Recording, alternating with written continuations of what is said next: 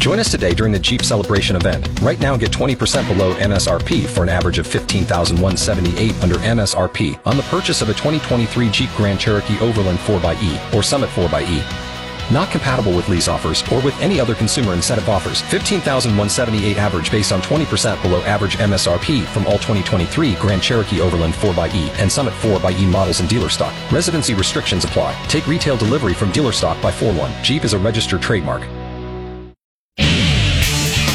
For the second time in a month, there was a court storming in the state of Nebraska. This time it was in Omaha as the number 15 Creighton men's basketball team upset number 1 UConn 85 66 on Tuesday night. The victory also marked the first time that the Blue Jays had upset a number one ranked team in program history. Plus, career win number 600 for head coach Greg McDermott. I've coached at some good places, uh, had some really good players play for me.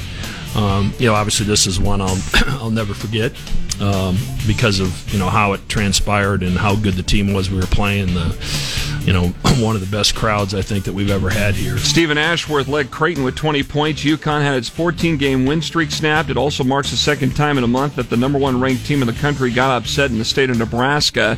Last month, Nebraska got a 16 point win over then number one Purdue. Following a win over Penn State Saturday, the Nebraska men's basketball team is set to take on Indiana tonight at Assembly Hall in Bloomington.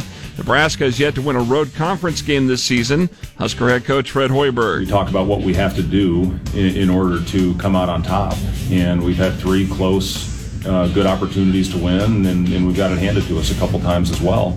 We've got three more chances on the road, starting with this one. Tip off for the Huskers and Hoosiers is tonight at 7:30 on BTN. The Nebraska women's basketball team got four three-pointers from Logan Nissley, while fellow freshman Natalie Potts scored 13 of her game-high 18 points in the third quarter.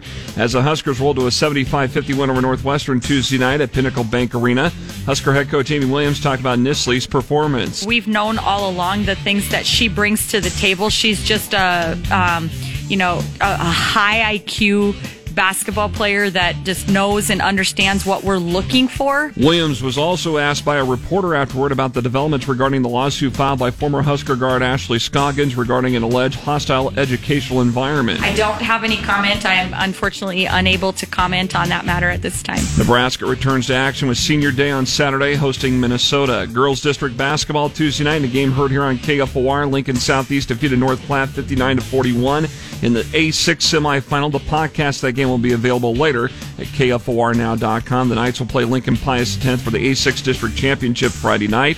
The Thunderbolts got a win over Norfolk 68 to 40. Other girls district basketball from Tuesday, Omaha South defeated Omaha Burke 52 to 50 in the A2 quarterfinal.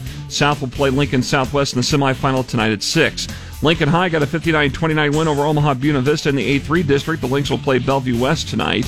In the A5 district, Omaha North beat Omaha Bryan 65 to 11. North will play Lincoln North Star this evening. Tonight here on KFOR, beginning at 6 after Hail Varsity Radio, it's the girls A7 district semifinal with Lincoln Northeast hosting Omaha Westview. You can join me for the play-by-play brought to you by the KFOR Sportscasters Club. In the B1 subdistrict final last night, it was Norris 62, Beatrice 45. In the B2 subdistrict final, Waverly over Plattsmouth 70 to 28. I'm Jeff Motz, KFOR Sports.